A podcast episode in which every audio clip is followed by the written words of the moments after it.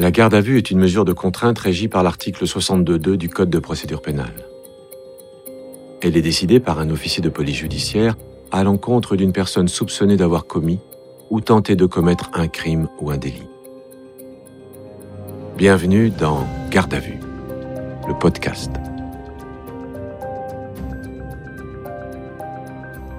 Dans la nuit du 9 au 10 avril 2009, à Grandchamp en Bretagne, un cambriolage a mal tourné dans la superbe propriété d'un couple de personnes âgées, Anne-Marie et Eugène Couviot.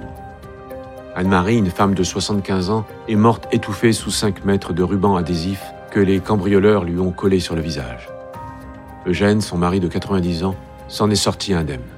Quant au butin, il est quasiment nul alors que la maison renferme de nombreux objets de valeur. Deux jours plus tard, un coup de fil anonyme dénonce un des cambrioleurs. Arrêté, celui-ci se met à table. Il avoue qu'il s'agit d'un contrat, qu'il devait éliminer la dame et que c'est un meurtre maquillé en cambriolage. Le commanditaire Une des belles filles du couple Lecouvriour. Mais il ne connaît pas son nom. L'enquête s'oriente notamment vers Josiane, la femme de Jean-Jacques, le fils aîné d'Eugène Lecouvriour. Trois jours après le cambriolage, Josiane Lecouvriour est interpellée à son domicile. Elle rejoint la gendarmerie de Lorient. Le 13 avril 2009 à 17h, sa garde à vue commence. Ces auditions ont été reconstituées avec des comédiens d'après les procès-verbaux des interrogatoires. Vous entendrez aussi les témoignages des enquêteurs et des avocats qui ont travaillé sur l'affaire. Mettez-vous à l'aise, Madame Lecouviot. Nous sommes là pour établir la vérité dans cette affaire. Votre placement en garde à vue et votre audition sont la conséquence des investigations menées après le décès de Madame Lecouviour Anne-Marie, née Dréano, à Grandchamp dans la nuit de jeudi à vendredi dernier. Vous la connaissiez? Euh, C'était ma belle-mère. Quelle était la nature de vos relations? Mauvaise, je suppose. Qu'entendez-vous par mauvaise? Ma belle-mère détestait les trois enfants du premier mariage de son mari. C'est-à-dire? Bah, c'est simple, elle nous détestait. Comment ça se manifestait Elle empêchait les enfants de voir leur père. Les deux frères, surtout. Je- Les enfants de mon beau-père, Qui ses fils. Bah, Jean-Jacques et Philippe. Ah, Madame Lecouviot, essayez de vous détendre. Nous ne sommes pas vos ennemis. On cherche juste à comprendre, d'accord? Lorsque je me remémore euh, les auditions de Madame Lecouviour, Lieutenant Serre, section de recherche. ce qui m'avait interpellé avec mon collègue Dorval, c'est que dès le départ, elle s'est mise en position de méfiance à notre endroit.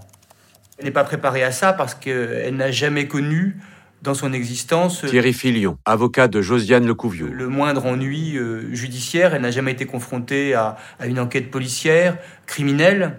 Josiane Lecouviure pense en tout cas qu'elle n'est pas n'importe qui. Roxana Nasserzadeh, avocate de la partie civile. Elle, euh, effectivement, elle a un réseau social qui lui permettrait euh, de ne pas être plus inquiétée que ça dans cette affaire. Comment votre belle-mère mettait-elle en place ce barrage?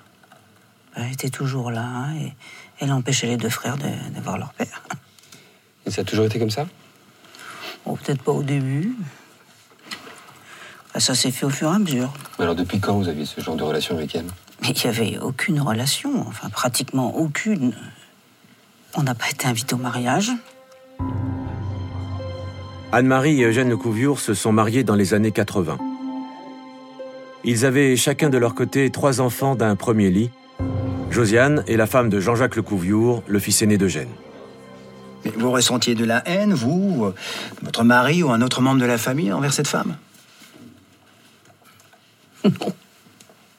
Pouvez nous en dire plus? Il y avait quasiment plus aucune relation entre Jean-Jacques et Josiane Lecouviour Thierry Filion, et euh, le père de Jean-Jacques Eugène et donc euh, sa deuxième femme euh, Anne-Marie. Il n'allait plus aux réunions familiales, il n'était plus invité. Il y avait une fâcherie sur euh, de, de prétendues euh, rumeurs qui, qui, qui, qui prêtaient à, à Josiane euh, des mots durs à l'égard de, de sa belle-mère. De manière apparente, Josiane Lecouviure dit à qui veut bien l'entendre que Roxana Nasserzadeh, euh, Anne-Marie Lecouviure est en train de dilapider la fortune du clan Lecouviure. Les Lecouvriour sont très fortunés. Et malgré les apparences, la question de l'héritage déchire la famille recomposée. Les enfants d'Eugène ont déjà reçu une part importante, mais ils redoutent qu'à la mort de leur père, la fortune du patriarche revienne à Anne-Marie et surtout à ses enfants. Mon beau-père avait 88 ans. Alors, euh, mon mari et son frère ont demandé à lui parler, comme c'était un mariage. Ils ont voulu parler de l'avenir. Vous voulez dire quoi? Ah. Dire qu'ils ont voulu parler de d'héritage, quoi. Mon beau-père s'est braqué. On parle pas d'argent dans cette famille. Et j'aimerais revenir sur ma question. Comment s'est manifesté ce barrage de votre belle-mère? Elle a trouvé indécent que les fils parlent d'argent avec leur père. Votre beau-père se laissait-il manipuler par votre belle-mère? C'est un homme, alors. À partir de là, les hommes sont très vulnérables à ce niveau-là. Mon beau-père n'a pas su euh, valoriser ses enfants et que c'est de là qu'o- sont venus tous les problèmes qu'il a eus avec ses fils. Benoît Audran, fille de la victime. Et il est toujours plus facile de, pour les enfants, si vous voulez, de taper sur une tierce personne que de taper sur son propre père. Et maman a mal- malheureusement pris euh, tout sur elle. C'était certainement euh, dans leur esprit la personne, à, enfin, on va pas dire à abattre, mais euh, la personne qui les empêchait de voir leur père. Quelle est la source de vos revenus? Mon mari, son argent, Vous dépensez combien par mois? Je sais pas. 30 000. Je gâte beaucoup autour de moi. Dépenser jusqu'à 30 000 euros par mois euh, de dépenses euh, diverses pour son confort, Lieutenant Serre. cela nous a euh, fortement interpellés. euh, parce que c'est des sommes considérables, euh, même si on avait vu que ces gens-là avaient de l'argent. Dans les bureaux d'à côté, les gardes à vue des cambrioleurs Venceslas Le Cerf et Guénolé Madé sont en cours. Un troisième homme, Loïc Duguay, qu'ils ont dénoncé comme étant l'intermédiaire, est également entendu. Ce soir-là, la gendarmerie de Lorient est une véritable ruche, avec toutes ces gardes à vue menées en parallèle. Le tout chapeauté par le directeur d'enquête. Le rôle du directeur d'enquête, euh, il est simple, c'est de tout savoir en fait, euh, ce qui se passe aussi bien à travers les différentes auditions des témoins, euh, des personnes gardées à vue, mais également le résultat des investigations qui sont lancées. Adjudant-chef Le Gall, brigade de recherche. Suivant ce qui est dit dans l'un ou l'autre atelier, eh bien c'est c'est le rôle du directeur d'enquête, c'est de de- d'expliquer tiens là il y a ça qui se dit euh, à son sujet euh, ça colle pas euh, il y a des il y a des points qui divergent. Reviens sur cet aspect-là parce que tu n'as pas été assez loin. Euh, l'autre donne des précisions ça serait intéressant que tu, tu approfondisses un petit peu ce secteur-là pour voir si ça peut coller. Euh, voilà le rôle du directeur d'enquête c'est c'est ça en fait. Connaissez-vous le cerf Venceslas et quelle est la nature de vos relations? Je connais pas cette personne. Connaissez-vous Madé Guénolé et quelle est la nature de vos relations? Je connais pas. Connaissez-vous Monsieur Duguay Loïc C'est un monsieur qui vient deux fois par semaine chez moi faire le parc. Depuis combien de temps? Plus de dix ans. Depuis combien d'années le connaissez-vous? Comme je viens de vous le dire, depuis dix ans. Et quelle est la nature de vos relations avec cet homme? C'est un homme très bien. Il traite surtout avec mon mari. euh. Bon, moi, j'ai peut-être son numéro de téléphone parce qu'il s'occupe de mon chien, de mes poissons et de mes oiseaux quand je voyage. Il vient aussi quand il y a un souci dans la maison. La dernière fois qu'il est venu, c'est jeudi. euh, Depuis, je l'ai plus revu. Depuis jeudi dernier, vous l'avez téléphoné? Mais non, je l'ai pas eu au téléphone, non. La dernière fois que vous l'avez contacté, c'était quand? Mais j'en sais rien. La dernière fois que vous êtes parti et que vous avez dû faire appel à votre jardinier, c'était quand? Mais j'ai pas besoin de lui téléphoner puisqu'il vient deux fois par semaine. On va s'arrêter là. Vous lisez, vous signez en bas de la page.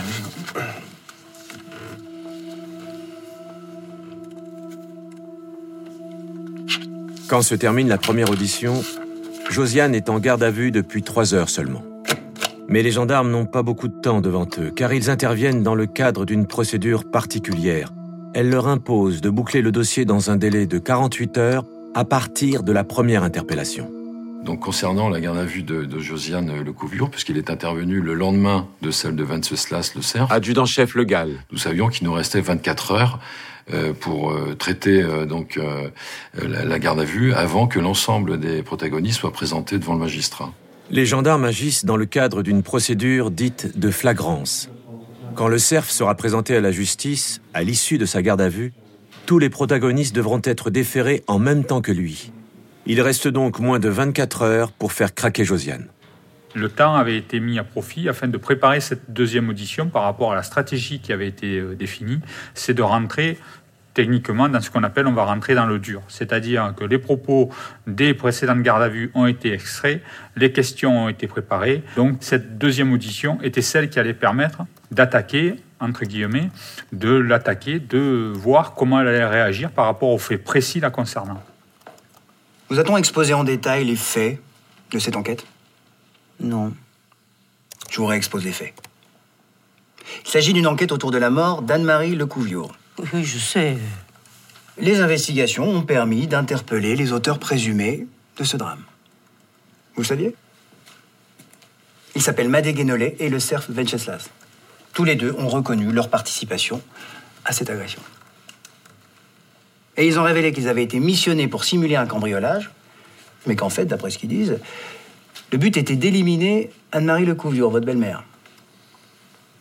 Pour ce contrat, ils ont touché 20 000 euros. C'est Loïc Duguay qui les aurait recrutés, qui aurait servi d'intermédiaire. Et selon leurs aveux, c'est une belle fille qui serait la commanditaire de cette opération, car la défunte dilapidait la fortune familiale. Qu'avez-vous à déclarer? C'est stupide et faux. Mais alors c'est quoi qui est stupide et faux?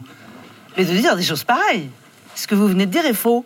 À aucun moment elle était arrogante, mais euh, on peut considérer qu'elle paraissait absente en fait. Est-ce qu'elle se rendait vraiment compte de la situation dans laquelle elle se trouvait? Euh, Bon, et puis il y a aussi- aussi le fait que c'est pas courant de se retrouver en garde à vue, et encore moins pour elle. Malgré euh, tous les éléments qui sont rapportés par les autres protagonistes euh, et malgré le scénario qui commence à se mettre en place, Chef d'Orval, brigade de recherche. euh, on se doit toujours de, de se poser la question de savoir si elle a participé ou si c'est quelqu'un d'autre qui essaye de lui faire porter le chapeau. Je vous lis la déposition de Le Cerf. Il y a environ un mois, une personne que je connaissais simplement de vue est venue me trouver. Il s'est présenté comme se prénommant Loïc. Il m'a tenu les propos suivants. Il m'a proposé pour la somme de 20 000 euros qu'une personne disparaisse. Je lui ai répondu que j'étais intéressé par la somme. Il a dit à ce moment-là que c'était une des belles filles qui versait l'argent pour faire disparaître sa belle-mère.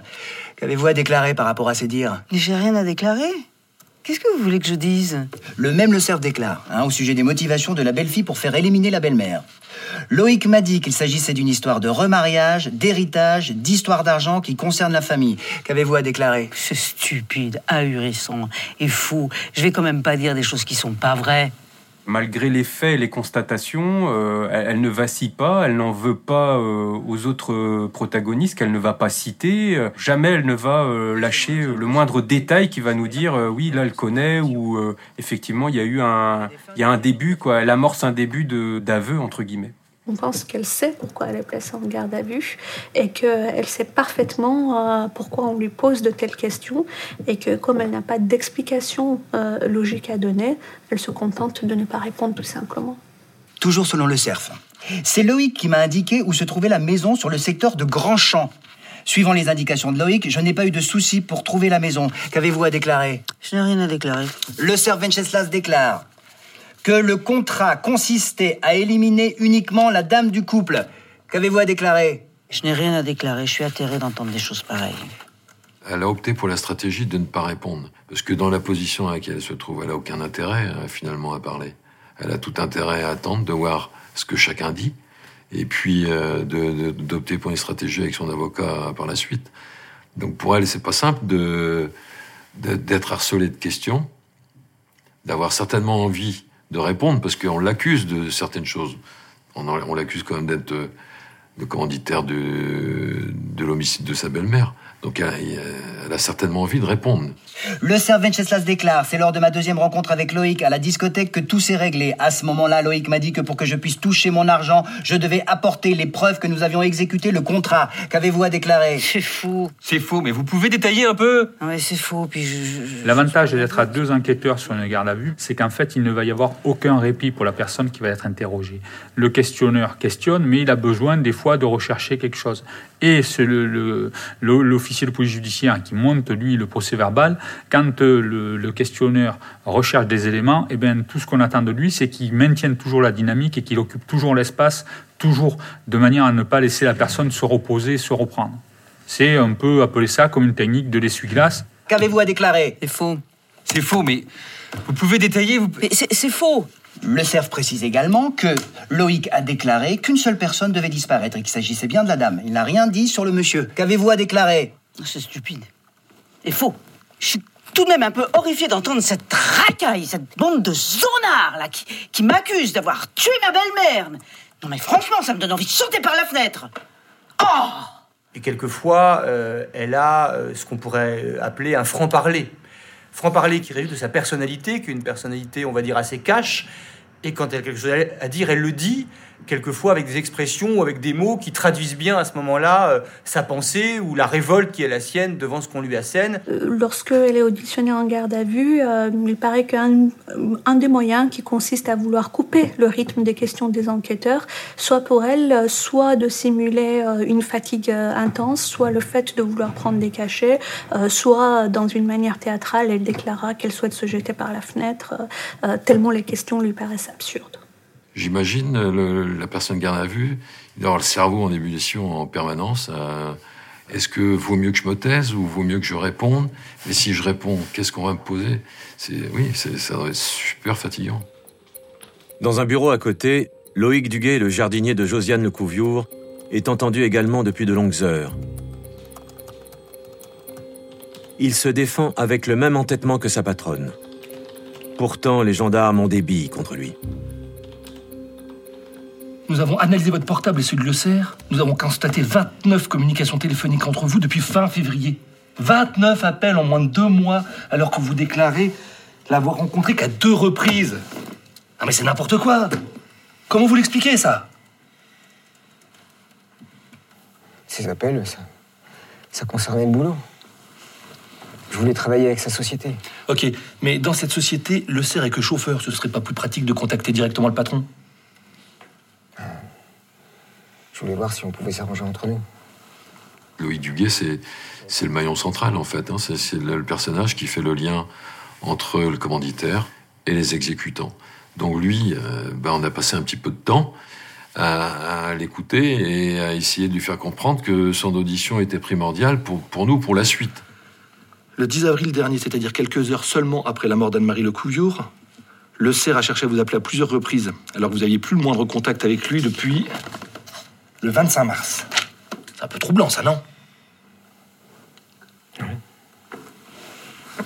Non, c'était toujours pour le boulot? Le CER dit que vous avez eu le rôle d'intermédiaire. Le cerf, il dit que des conneries. il est poussé à dire non parce qu'on lui lit les déclarations de Venceslas Le Cerf, qui entraînent tout le monde dans un dossier d'assassinat. Sébastien Bonneau, avocat de Loïc Duguet. Et la plus facile des solutions, c'est de nier, d'essayer de gagner du temps. Qu'est-ce qui vous gêne dans le rôle d'intermédiaire? Je comprends pas. C'est pas parce que je connais le cerf et puis madame que. Voilà, que, que je me retrouve au milieu de quelque chose que j'ai pas fait. là.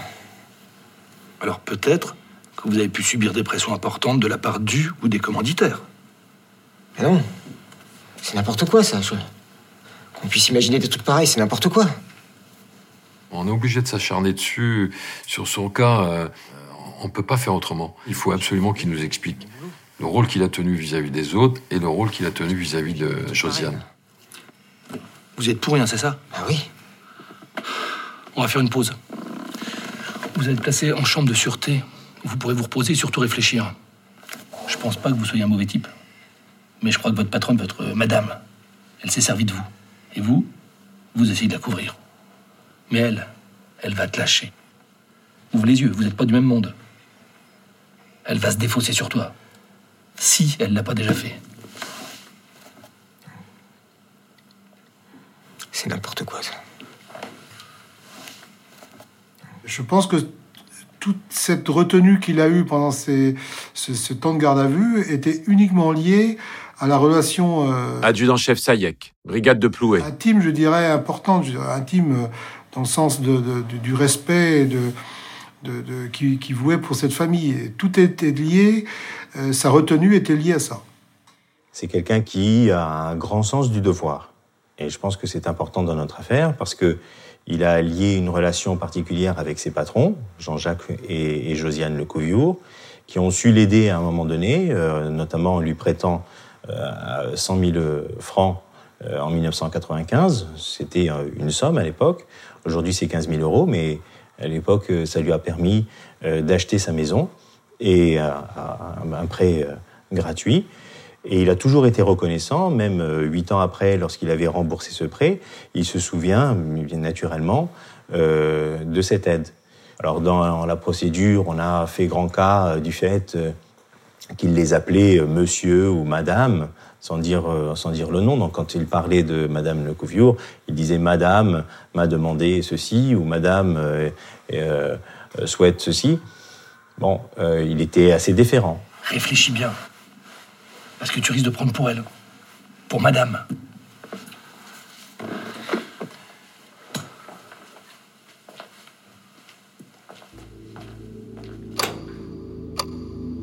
L'heure tourne. Loïc Duguay n'a pas craqué. Pour l'inciter à réfléchir, il est placé en chambre de sûreté.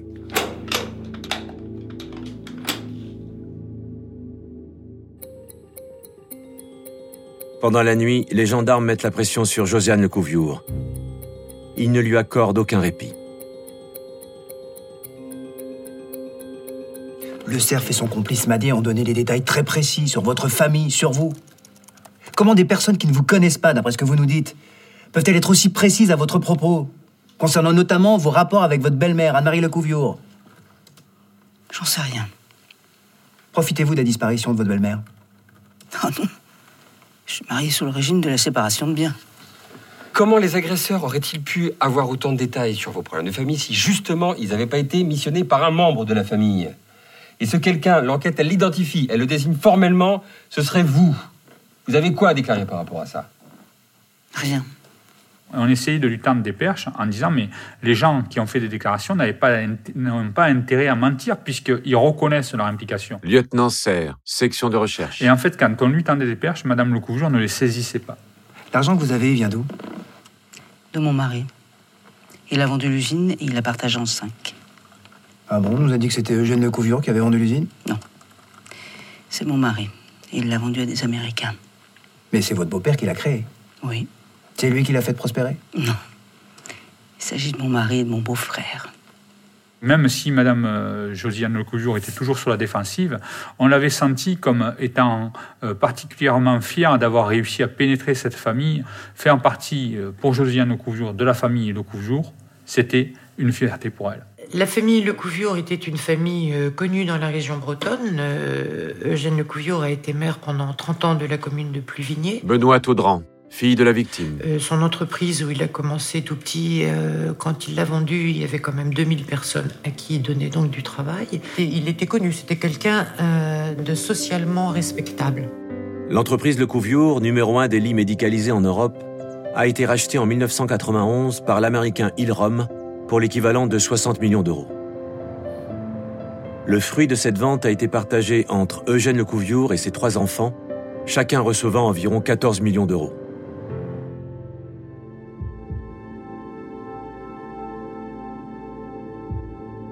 Au milieu de la nuit, puisque Josiane Lecouviour ne lâche rien, les gendarmes changent de tactique. Ils ne lui posent plus de questions directes sur sa participation. Ils lui demandent d'examiner le dossier objectivement avec eux. Comme on vous l'a déjà expliqué, les auteurs de cette agression ont avoué. Ce qui est quand même troublant, c'est que ces malfaiteurs, au lieu de minimiser les faits, aggravent leur cas, au contraire, en expliquant que la finalité de leur acte, c'était d'éliminer l'épouse de votre beau-père. C'est bizarre, non? En effet, c'est très surprenant de leur part. C'est même stupide. Ils ont quel intérêt à faire ça? J'en sais rien, je les connais pas.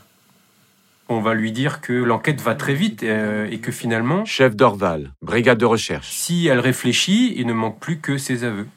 Ce qui est très étonnant aussi, c'est que des malfaiteurs, après s'être donné tant de mal pour rentrer avec effraction dans une résidence, se contentent d'un si maigre butin. À savoir, euh, une chevalière, une bague, quelques montres et, une chaîne. C'est sûr, c'est surprenant. Selon le CER, il aurait reçu les instructions d'un prénommé Loïc. Vous connaissez quelqu'un à ce prénom ainsi? Puis je vous l'ai déjà dit, c'est le prénom de mon jardinier. Mais il y a des milliers de Loïc. Hein. Non mais attendez, là en l'occurrence, on parle de votre jardinier, Loïc. Est-ce qu'il aurait eu un intérêt particulier à ce que l'épouse de votre beau-père soit éliminée? Mais non, je suis même pas sûr qu'ils la connaissent. Le CERF précise également que la commanditaire des faits serait la belle-fille de la victime. Qu'avez-vous à déclarer? Mais j'ai rien à déclarer, je comprends pas. Je comprends pas. C'est ahurissant. Je peux que vous le répéter, j'ai- j'ai pas d'autre réponse, moi. On avait décidé qu'il fallait qu'on la sature à tout moment de questions. Lieutenant Serre. La saturer, la saturer des questions, l'empêcher de se reposer, de manière à un moment où, en fait, elle n'a plus qu'un seul échappatoire, c'est s'expliquer. C'est très compliqué pour elle, puisque c'est une forme de dialogue de sourds qui va commencer à s'instaurer, et les enquêteurs vont utiliser, Thierry Filion, avocat de Josiane Lecouviou. je dirais, euh, tous les moyens liés aux possibilités de la garde à vue, à savoir le fait de retenir quelqu'un euh, contre son gré, euh, dans des conditions de fatigue très importantes. En fait, celui qui avait le mauvais rôle, c'était moi, parce que j'étais celui qui l'a questionné sans arrêt, qui essayait de lui faire casser l'armure. Selon le CERF, Loïc l'aurait remis après les faits la somme de 20 000 euros. Pensez-vous vraiment que votre jardinier soit en mesure de fournir une telle somme à des malfaiteurs pour faire éliminer une personne avec laquelle il n'a aucune relation et encore moins d'intérêt à ce que celle-ci disparaisse? Bien sûr que non. Josiane ne va jamais euh, jouer un rôle d'accusatrice vis-à-vis de, de qui que ce soit, euh, ni des personnes qu'elle ne connaît pas qui sont à l'origine directe, a priori, de, de la disparition euh, dramatique d'Anne-Marie Lecouviou, ni de Loïc Duguet. Toutes les investigations qui ont été menées à partir des aveux des malfaiteurs aboutissent à la conclusion que la belle-fille à l'origine du contrat, c'est Josiane Lecouviour, en l'occurrence vous. Qu'avez-vous à déclarer? J'ai rien à déclarer. Vous me dites la même chose depuis le début. Et moi, je peux rien dire pour me sauver, pour prouver mon innocence. Je suis jamais tué personne, même pas une mouche. Ce fait euh, qu'elle me dise qu'elle n'avait même pas tué une mouche, en fait, ça nous a laissé froid. Par son attitude, on voyait qu'en fait, elle essayait d'échapper à la question et de se soustraire à l'interrogatoire.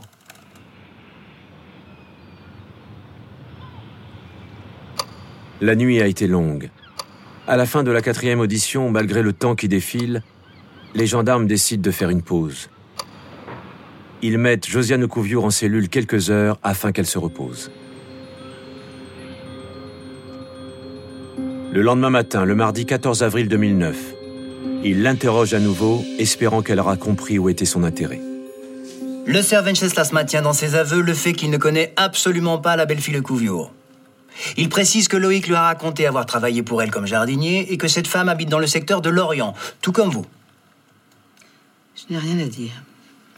Interrogé sur le fait de savoir si Loïc lui a dit quelque chose de particulier pour la réalisation du contrat, le cerf répond Loïc m'a dit que le couple Lecouviour de Grandchamp était en vacances dans leur deuxième maison, je ne sais pas où, et qu'il devait revenir fin mars 2009.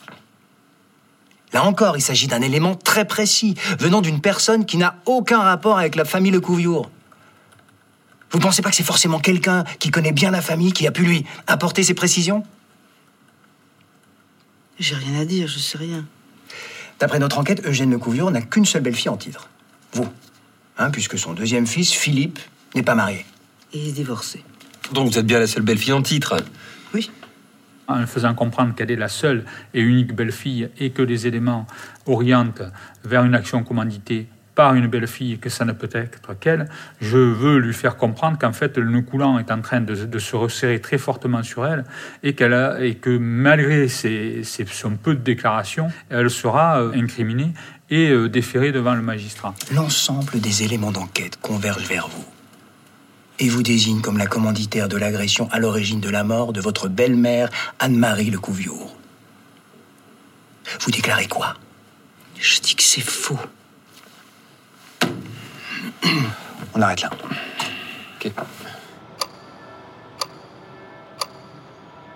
Dans le même temps, le substitut du procureur de la République s'est déplacé dans les locaux de la gendarmerie. Il rencontre Loïc Duguay sans témoin. Aucun procès verbal n'est établi. Mais quand l'audition du jardinier reprend, il n'est plus dans le même état d'esprit. J'accepte maintenant de m'expliquer sur mon rôle dans cette affaire. Très bien. Alors, qui vous a demandé de trouver quelqu'un pour commettre ces faits? Madame Lecouvio. Et son mari C'était uniquement elle. Monsieur Lecouvio n'était pas du tout au courant de la demande de son épouse. Une nuit en garde à vue Un procureur qui vient dire que c'est beaucoup plus simple d'avouer C'est beaucoup plus simple de reconnaître la vérité. Mais où est la vérité Ça, personne s'y s'y intéresse. Sébastien Bonneau, avocat de Loïc Duguet. Et c'est totalement inhabituel. Ce n'est absolument pas prévu par le, le code de procédure pénale. Le, le fait de se retrouver devant un magistrat, là il s'est dit, c'est- là c'est du sérieux quand même. Là, c'est le procureur de la République qui, qui me dit que je, je- qu'il faut que je m'explique quoi. Nous avons quelque chose de très important à vous annoncer, Madame Le Couvion. Dans ses dernières déclarations, Loïc Duguet avoue que c'est lui qui a recruté pour votre compte et moyennant finance le cerf Fémadé afin d'éliminer votre belle-mère. Qu'avez-vous à déclarer? Sans commentaire. Je sais que je suis accusé, j'ai rien à dire. Duguet déclare tout ce qu'a dit le cerf et la vérité. Tout ce qu'a dit le cerf, c'est la vérité. C'est bien moi qui lui ai demandé d'éliminer Madame Le Couvior à Grandchamp. Il était convenu qu'il devait s'en prendre qu'à Madame et ne pas faire de mal à Monsieur Le Couvior. Et quand Madame Le Couvion vous a-t-elle fait cette demande? C'était il y a peut-être huit mois. J'étais seul avec Madame. Elle a commencé à me parler des relations familiales chez Le Couvior. Elle m'a raconté que depuis le remariage de, de son beau-père, il y avait des problèmes dans la famille. Puis elle, elle m'a dit que, que c'était à cause de la Duguet dit aussi que ce jour-là, il vous avait simplement lancé que votre belle-mère pourrait disparaître dans un accident, par exemple. Vous répondez quoi? Je n'ai rien à déclarer. Il en veut, Josiane Lecouvio. Il se retrouve en garde à vue et il entend les déclarations de Vincent Le Cerf qui accusent, qui mettent toute la responsabilité sur Josiane Lecouvio. Donc, euh, dans ce, dans ce moment-là, il en veut, il en veut énormément à Josiane et il ne pense pas à son intérêt. Il réfléchit à, à se décharger et à, et à impliquer encore davantage Josiane Lecouvio. Et Josiane Le Couvion vous a demandé de vous charger de cet accident. Pas tout de suite. Pas la première fois. Après, oui. Et puis régulièrement. Elle m'a demandé si, si je pouvais le faire, cet accident. Et vous Vous étiez d'accord? Je lui ai pas dit un oui ferme, mais, mais on peut dire que j'étais engagé dans, dans le processus de, de la chose. Quoi. Elle savait qu'il lui était entièrement dévoué. Roxana Nasserzadeh, avocate de la partie civile. Et je pense qu'à aucun moment, elle s'est imaginé qu'il pourrait avoir euh, des déclarations qui la mettraient en cause, qu'il pourrait dire la vérité. Et alors vous l'avez provoqué cet accident? J'ai essayé, mais j'ai pas réussi. Je, je me suis rendu compte que j'étais pas capable de faire un truc pareil. Alors, alors j'ai envisagé éventuellement de, de saboter la voiture. Madame, elle m'avait dit que, que sa belle-mère avait une BM rouge. Il y a la première étape, c'est la résistance. Et la deuxième étape, c'est quoi? Le soulagement. hein. Adjudant-chef Le Gall, brigade de recherche. Une fois que, que quelqu'un commence à parler, c'est facile. C'est c'est le, le, le, le, le plus dur, c'est de franchir le pas. J'ai bien senti que j'étais pas capable de faire une- un truc pareil, là, c'était pas possible. Duguay affirme, à un moment, je lui ai proposé de trouver quelqu'un pour faire le sale boulot parce que je savais pertinemment que moi, je n'y arriverais pas et que ça ne m'intéressait pas. Vous dites quoi? J'ai rien à dire pour l'instant. Comment elle vous est venue l'idée d'engager quelqu'un pour faire ce boulot? Ça m'est venu le soir de la crémaillère chez mon frère. J'ai vu ce type-là, le cerf. C'était un videur de boîte de nuit, un vantard. Alors tout de suite, là, j'ai pensé que c'était ce genre de type-là qui était capable de faire ce genre de choses pour du pognon. Et vous nous parlez comme ça, de but en blanc Presque. Bah, c'est plus du tout le même bonhomme. En fait, il dit la vérité. c'est- C'était contre nature le comportement qu'il avait auparavant. Donc après, ben, il discute en fait. Et il n'invente pas. Il, il raconte. Il raconte tout simplement l'histoire, la, la- la- la vraie histoire. Quand vous avez quelqu'un qui panique, qui est perdu, Sébastien Bonneau, avocat de Loïc Duguet. c'est justement parce que personne, parce que cette personne ne raisonne plus. Et si elle ne raisonne plus, euh, eh ben, elle dit des choses insensées. Et donc Loïc a dit des choses insensées. Je lui demande s'il serait capable de- d'éliminer quelqu'un pour de l'argent. Qu'est-ce qu'il vous répond? Il a simplement dit euh, faut voir. Vous en avez parlé à Madame Le Couillour Oui. Duguet dit qu'il vous en a parlé. Et que vous lui auriez dit de voir combien il prendrait pour faire ça et si c'était quelqu'un de vraiment sûr. Vous répondez quoi? J'ai rien à déclarer. Et le cerf a demandé combien Il a demandé 20 000 euros pour faire ça. Qu'est-ce que vous en dites J'ai rien à dire pour l'instant, c'est faux. Mais quand vous dites que c'est faux, c'est parce que. Et vous avez demandé plus Je dis que c'est faux et que je n'ai pas demandé de tuer ma belle-mère et que je ne l'ai pas tuée. Pourquoi c'est faux? Expliquez-nous pourquoi vous dites que c'est faux. Adjudant-chef Le Gall. Mais moi, à chaque fois, c'était des réponses très courtes. hein. La plupart de ces réponses, c'était trois mots. Euh, donc je ne sais pas, ou je ne veux pas, euh, je m'expliquerai plus tard. Donc c'est, c'est- c'est- vous, vous n'avancez pas. Euh, donc c'était la stratégie qu'elle avait choisie. Donc je crois que Josiane, euh, avec euh, son intelligence et malgré la situation, a cherché effectivement à, à- à être crédible et, et à répondre le, le mieux possible, malgré la fatigue, aux questionnements incessants qui lui étaient faits. Thierry Filion, avocat de Josiane Lecouviour. Encore une fois, en lui présentant une vérité qui était définitive pour les enquêteurs, alors que c'était pas la vérité pour Josiane Lecouviure. On a ensuite demandé à Duguay s'il vous avait annoncé la somme demandée. Et comment vous aviez réagi? Et qu'est-ce qu'elle a dit, madame? Madame, elle a dit, euh, c'est cher, mais j'accepte de verser cette somme si les faits sont commis. Et comment vous finalisez l'affaire? J'ai dit à Le Cerf que c'était OK pour les 20 000. Et euh, je lui ai dit qu'il fallait qu'il se débrouille tout seul hein, pour euh, arriver à ses fins. Vous lui donnez pas plus de détails. Je lui ai donné un descriptif de la propriété. Je lui ai dit le chemin. Vous pouvez nous expliquer comment Duguay a pu donner un descriptif de la propriété alors qu'il n'y est jamais entré et qu'il n'y a jamais travaillé? J'ai rien à expliquer. Et comment s'est passée la remise de l'argent? On a convenu d'un rendez-vous à la plage. Le cerf est venu s'asseoir dans ma voiture, côté passager. Et puis, euh, m'a dit que c'était bon. Alors, je lui ai remis l'enveloppe euh, Kraft marron qui avait, où il y avait les 20 000 euros. Et puis lui, il m'a remis un sac avec les bijoux qu'il avait pris chez les Lecouvion. Pourquoi le cerf vous a remis les bijoux qu'il avait prélevés chez le père Lecouviour En fait, madame, elle m'avait demandé de, de bien m'assurer que le travail était effectué. C'est elle qui m'a dit de demander aux, aux exécutants, de leur demander de, de prélever des bijoux portés par les Lecouvion. Qu'est-ce qu'il y avait comme bijoux? Dans le sac, il y avait euh, deux ou trois montres, un bracelet, des bagues, puis des chevalières. Qu'est-ce que vous en avez fait? Le vendredi, là, quand j'ai quitté le cerf, je suis allé immédiatement chez monsieur et madame Lecouvior, parce que je savais que monsieur était pas là et que madame, elle était seule.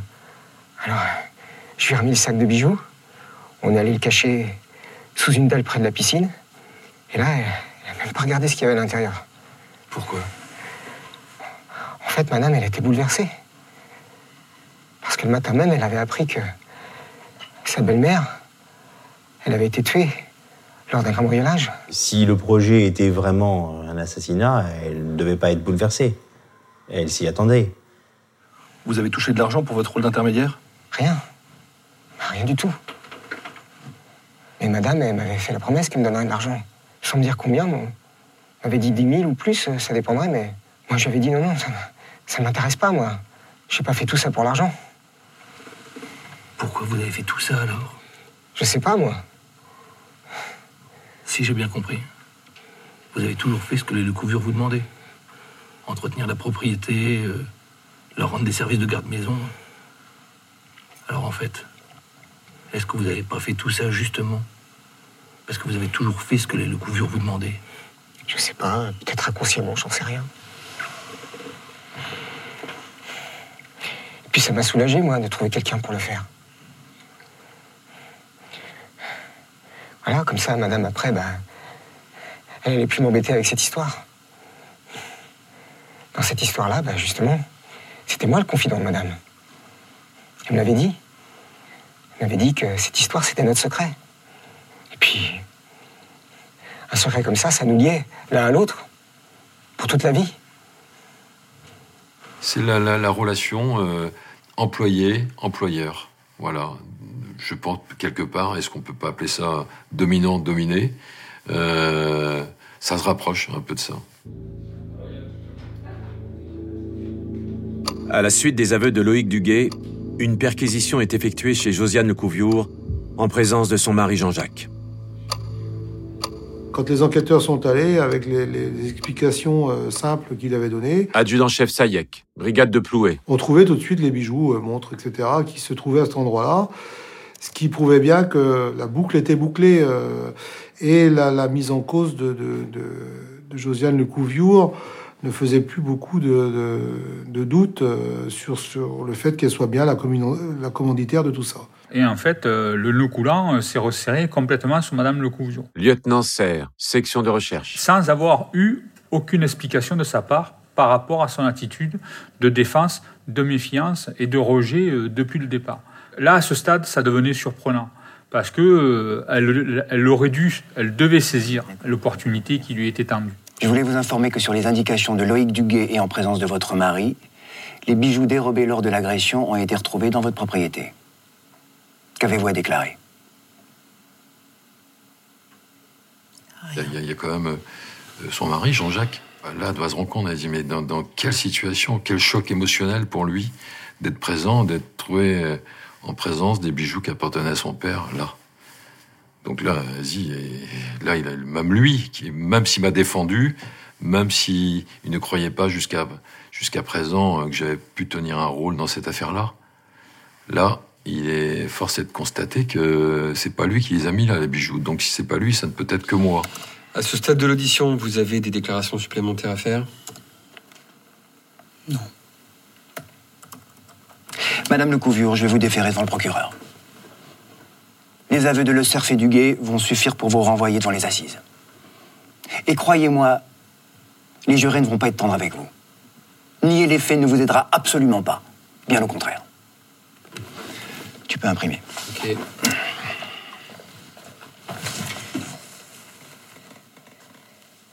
Je vais tout vous dire.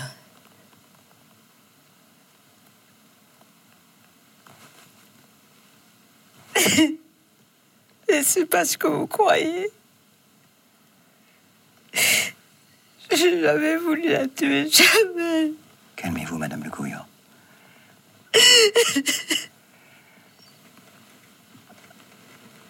C'est au moment où je passe à proximité d'elle, euh, face à la notification que je venais de lui faire, qu'elle se saisit là, de ma main, à deux mains, euh, ma- me touchant, euh, se mettant à pleurer, en s'effondrant sur le fauteuil. Elle dit Mais moi, ce que j'ai commandité, c'est un cambriolage, je n'ai pas commandité un homicide. Et là, je lui explique Mais il faut nous l'expliquer. Est-ce que vous êtes d'accord pour nous donner votre version? Oui. Alors, il faut le faire dans le cadre légal. Il faut reprendre l'audition.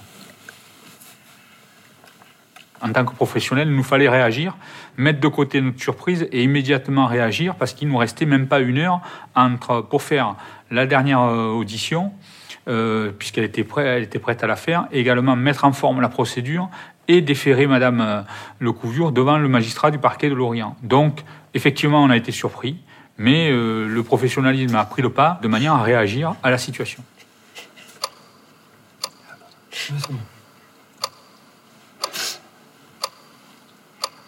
Pouvez-vous nous indiquer le lien que vous avez avec cette affaire? Ma belle-mère nous avait parlé d'un coffre.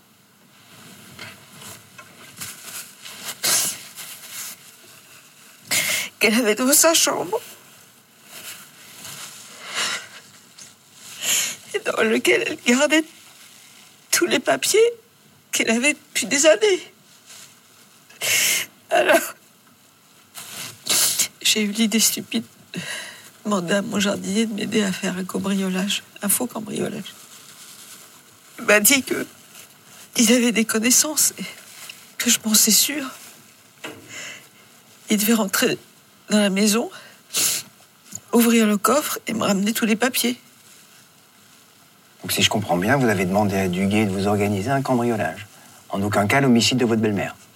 Voilà. Mais il n'y avait pas de coffre. Ces papiers, c'était quoi? C'était un testament.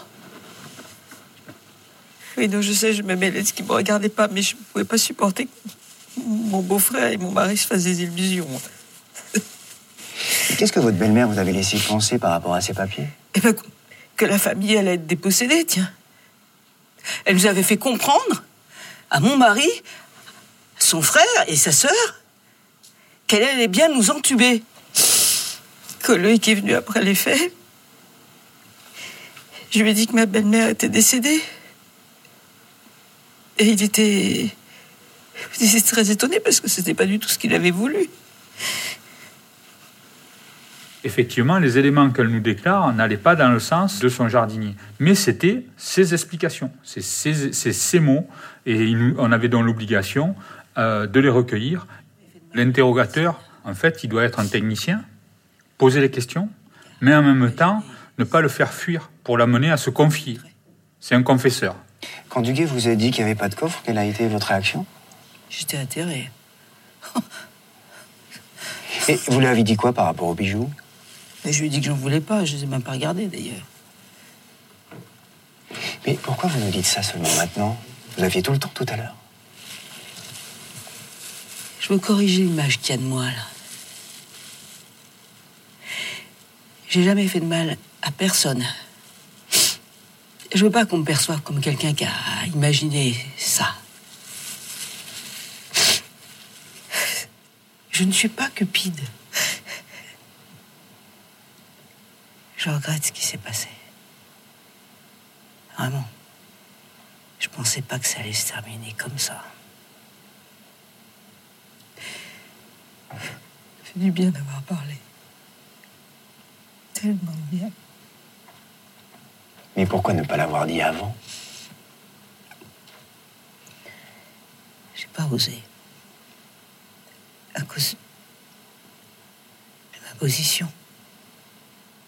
À ce stade de l'audition, il aurait été très intéressant pour nous de pouvoir bénéficier de 24 heures de prolongation de garde à vue concernant Madame Josiane Lecouvreur, puisqu'elle avait commencé à faire une démarche d'explication et pour tout enquêteur digne de ce nom, il aurait aimé pouvoir la questionner et la pousser jusqu'au fond de sa démarche explicative. Or là, il y a eu une, petite frustration parce qu'on n'a pas pu aller jusqu'au bout du questionnement. Tenez, vous relisez, vous signez en bas de la page.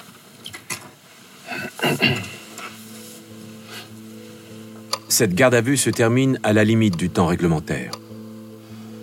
Trois des quatre personnes mises en cause ont avoué un assassinat maquillé en cambriolage. La dernière, Josiane Couviour, reconnaît seulement avoir commandité un vol de documents.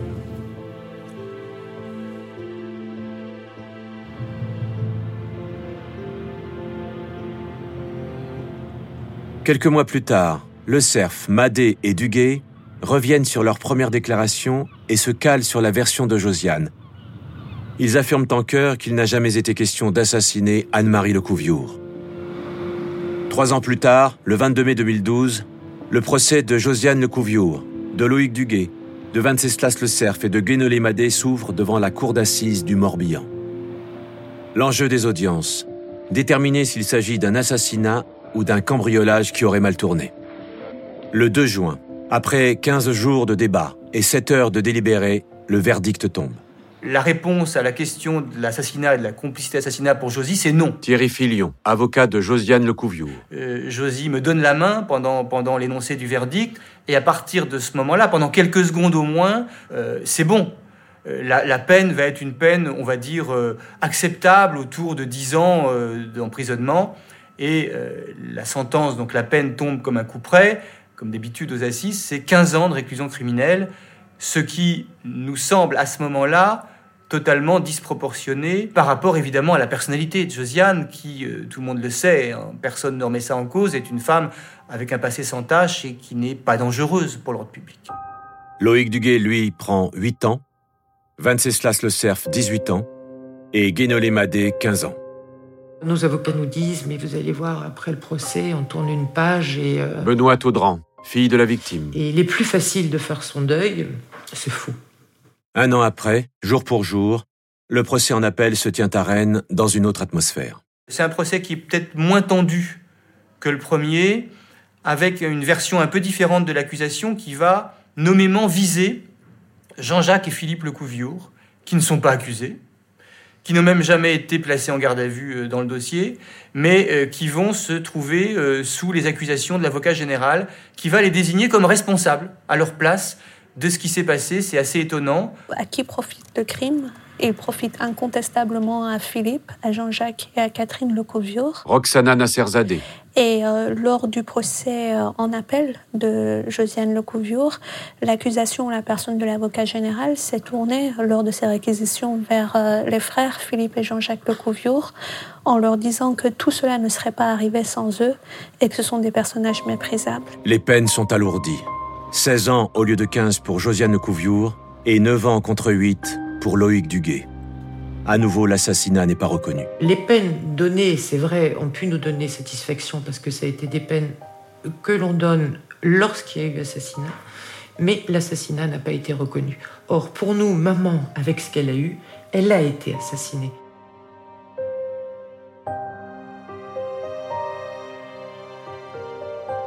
Je pense que l'argent a, a bouleversé cette famille et malheureusement bouleversé dans des conditions telles qu'on est arrivé à ce drame. Un drame qui n'a rien résolu. C'est aussi, on peut le dire, un regret supplémentaire parce que aujourd'hui, Josiane est en prison. Euh, Jean-Jacques et Philippe ne sont pas réconciliés avec leur père. Ils sont en lutte constante et fratricide avec leur sœur. C'est-à-dire qu'en définitive, Anne-Marie est morte. Josiane euh, vit très difficilement son incarcération et cette affaire, et rien n'a changé.